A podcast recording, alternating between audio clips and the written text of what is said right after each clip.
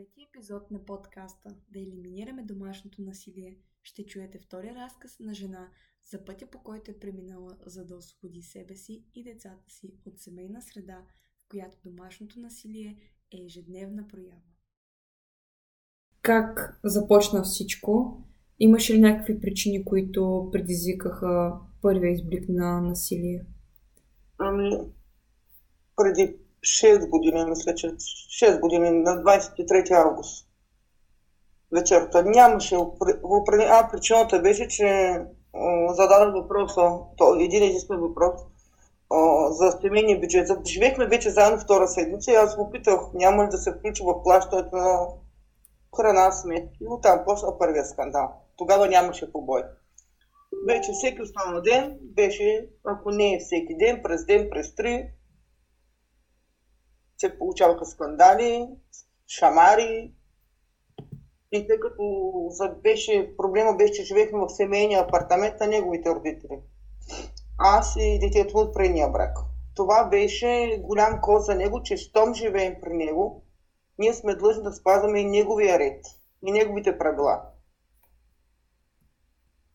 И оттам той много държи, той е евангелист, много вярва в човек, поне според него. Той много държи всичко да се получава по неговия начин. Както той каже. И дори да не е прав, той не признава вина. И като и гледа, че те питали като въпрос, кой ми е казал. Първо, те хора, които ми казаха, че тази връзка няма да е добра, бяха приятелите му. Те предупредиха, че той е много избухлив, прави много скандали и много трудно ще живее с него. Свекърва ми, когато съм помолял за помощ, нали, да кажем там да ми даде съвет, тя ми е казва, единственото, което трябва да правиш е да търпиш. Казва, аз съм била бита и съм търпяла, единственият начин вика да оцелееш е да си търпиш. Обаче аз съм с по-друг характер и не изтърпях. Пет години продължи домашното насилие, роди дете от този мъж, отглеждам го сама и родителите му много ми помагат така, защото аз нямам вече родители живи, така отглежда детето. Бащата полага грижи от толкова, доколкото да я разходи, да поиграе с нея, но финансови почти никакви. Той не работи и няма начин да помага финансово за детето. Как се справихте с негативните емоции през това време? Как ли ребях? Ребях, пих успокоителни, и дъщеря ми беше на 11 месеца направи колко за самоубийство.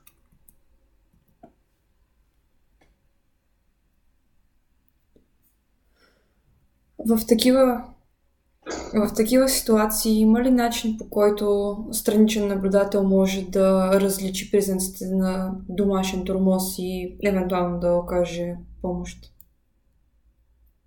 Вижте какво съседите, всички, да кажем, хората знаят за домашно. Всеки се крие, всеки казва, това е извън мен, това не е в моето семейство, това е семей.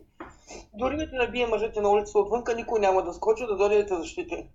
Колегите ти казват бягай, близки ти казват търпи, ти самия търпи, защото те е страх, няма къде да отидеш.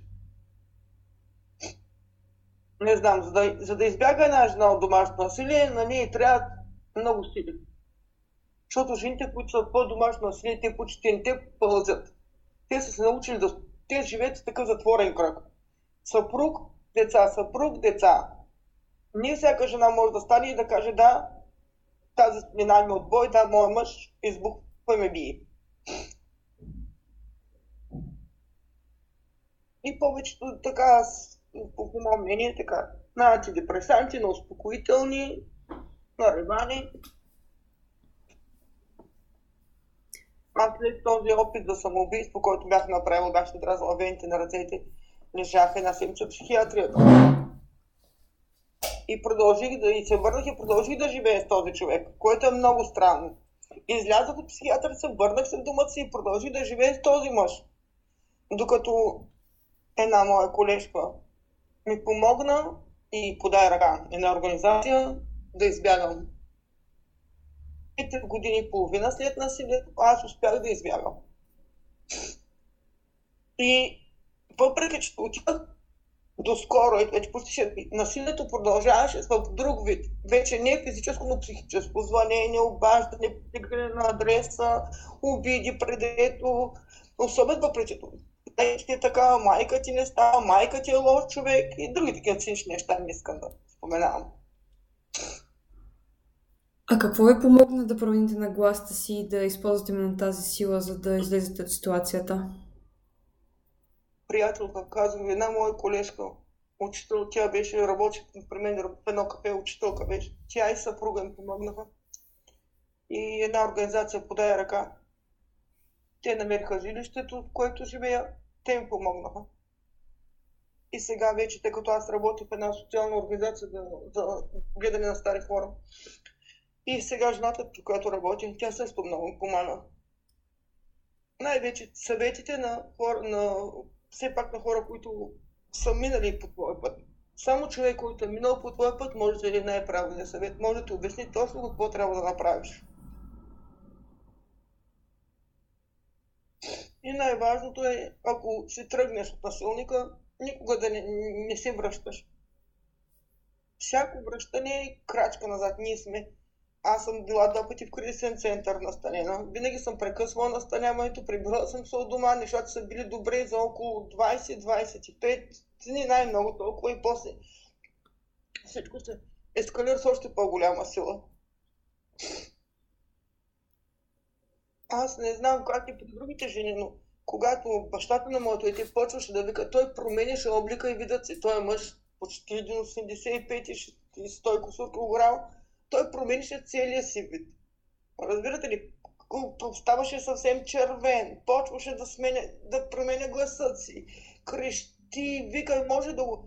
Броят и викането може да продължат час.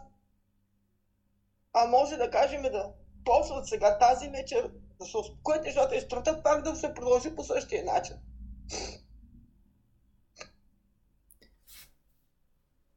Казвате, че единствено човек, който е минал през подобни неща, през които минаваш, ти може да даде най-добрия съвет. Да, Вие да, какъв съвет бихте дали на жена, която се намира в подобна ситуация? Да бяга. Да бяга, да бяга, да намери близки приятели, ако има семейство, да бяга през семейството си. Трябва много да бягаш, докато можеш да мислиш. Защото идва един момент, който ти изобщо не мислиш. Защото това вече не е любов към партньора, това е страх. Казвам, единствения шанс е, ако имаш семейство, братя, сестри, майка, баща, значи, много държа да кажа, родителите трябва да помагат на децата си в такъв момент. Защото а, жената, живееща при насилник, създава деца насилници. А и много майки, виждате вече, че също са насилници като децата си. Много майки вече така. Може би и мен, аз бие децата си. И това вече го виждаме. Насилието убива психиката на човека. Аз го виждам, аз си, си, си мисля как съм запазила другия, синът ми как съм го запазила. Той беше толкова оплашен и когато виждаш, че ме бият, той заставаше в ъгъла на стаята и чакаше да спре мъжа ми да ме бие и да дойде до мен. Даже когато ме е бил, когато вече се роди дъщеря ми, той взимаше бебето, отиваше в другата стая, заключваше се, изчакваше всичко да ми и тогава влизаше при мен да ме види. И сега, тъй като той вече е 22 годишно, голямо момче, ме обвинява, защото съм търпяла. Знаете ли, той ме обвинява и казва, аз помня колко страшно беше. Мене ми беше много страх за тебе.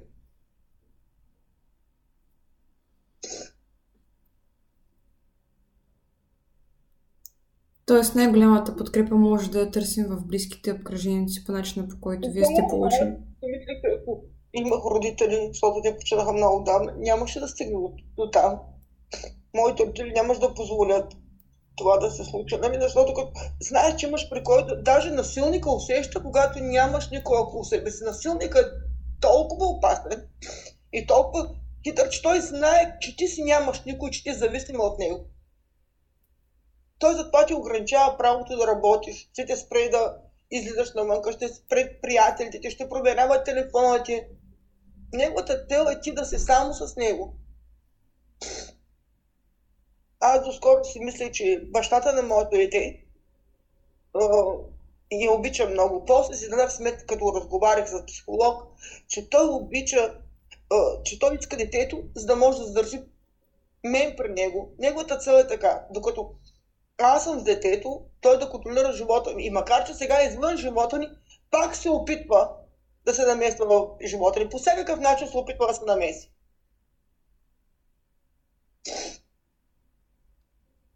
И като сме се опитвали да ходим, да не съм го карала да идем домата на психолог, на семейен терапевт, той винаги отказва. От социалните бяха ни назначили. Психолог дойде веднъж мен, направи един голям скандал, се замина. Според него той е прав. Той е над закона, той е... това е неговото семейство и той може в него да прави каквото си иска. Не вярвам да има, може да има такива случаи, но не вярвам да има насилник, който се е променил и изведнъж да е станал много и баща. Защото тук няма, мъжете няма такива чувства. Това е, е желанието да контролираш всички около себе си. Аз мисля, че съм, съм, когато видиш, че всички ги е страх, тази вечер на масата имаш да кажем съпруга и е, те ги е страх от тебе, тебе това те храни повече от вечерята самото чувство, че си победител. Защото в живота може би тези хора не са победители и в домът си искат да изпъкнат. Или пък се отближи, защото пък бащата на моята дъщеря казва, че той също е бил света, как баща му бие постоянно майка му пъдя и за него това е начин на живота.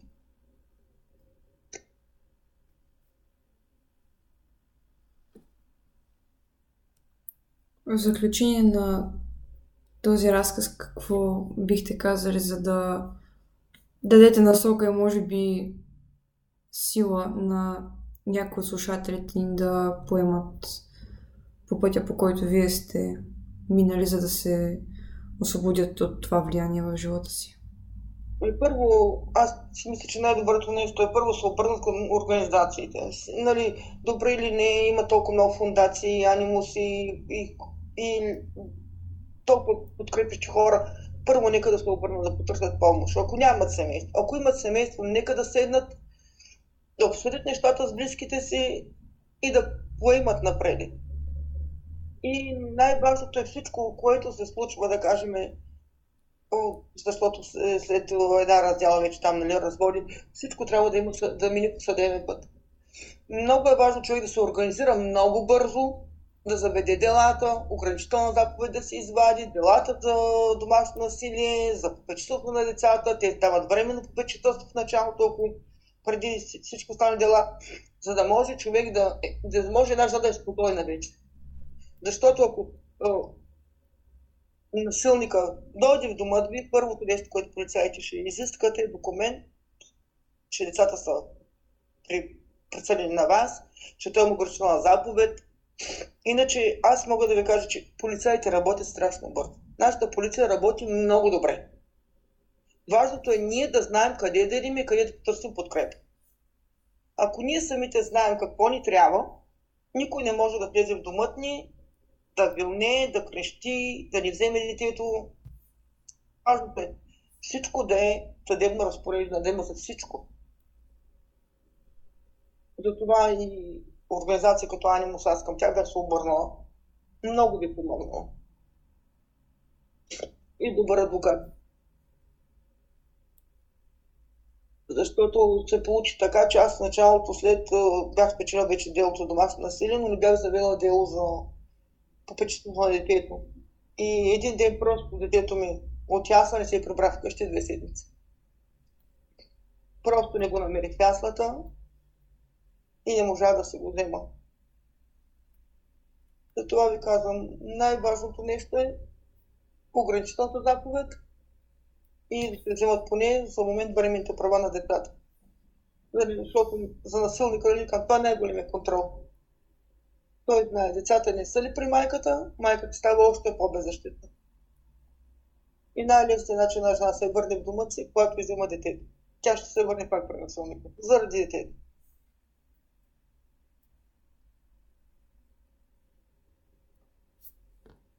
Благодаря.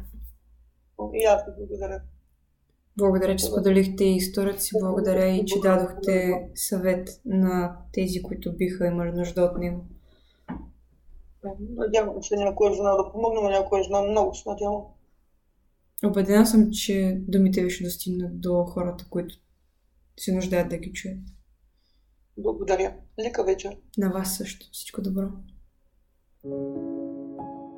thank you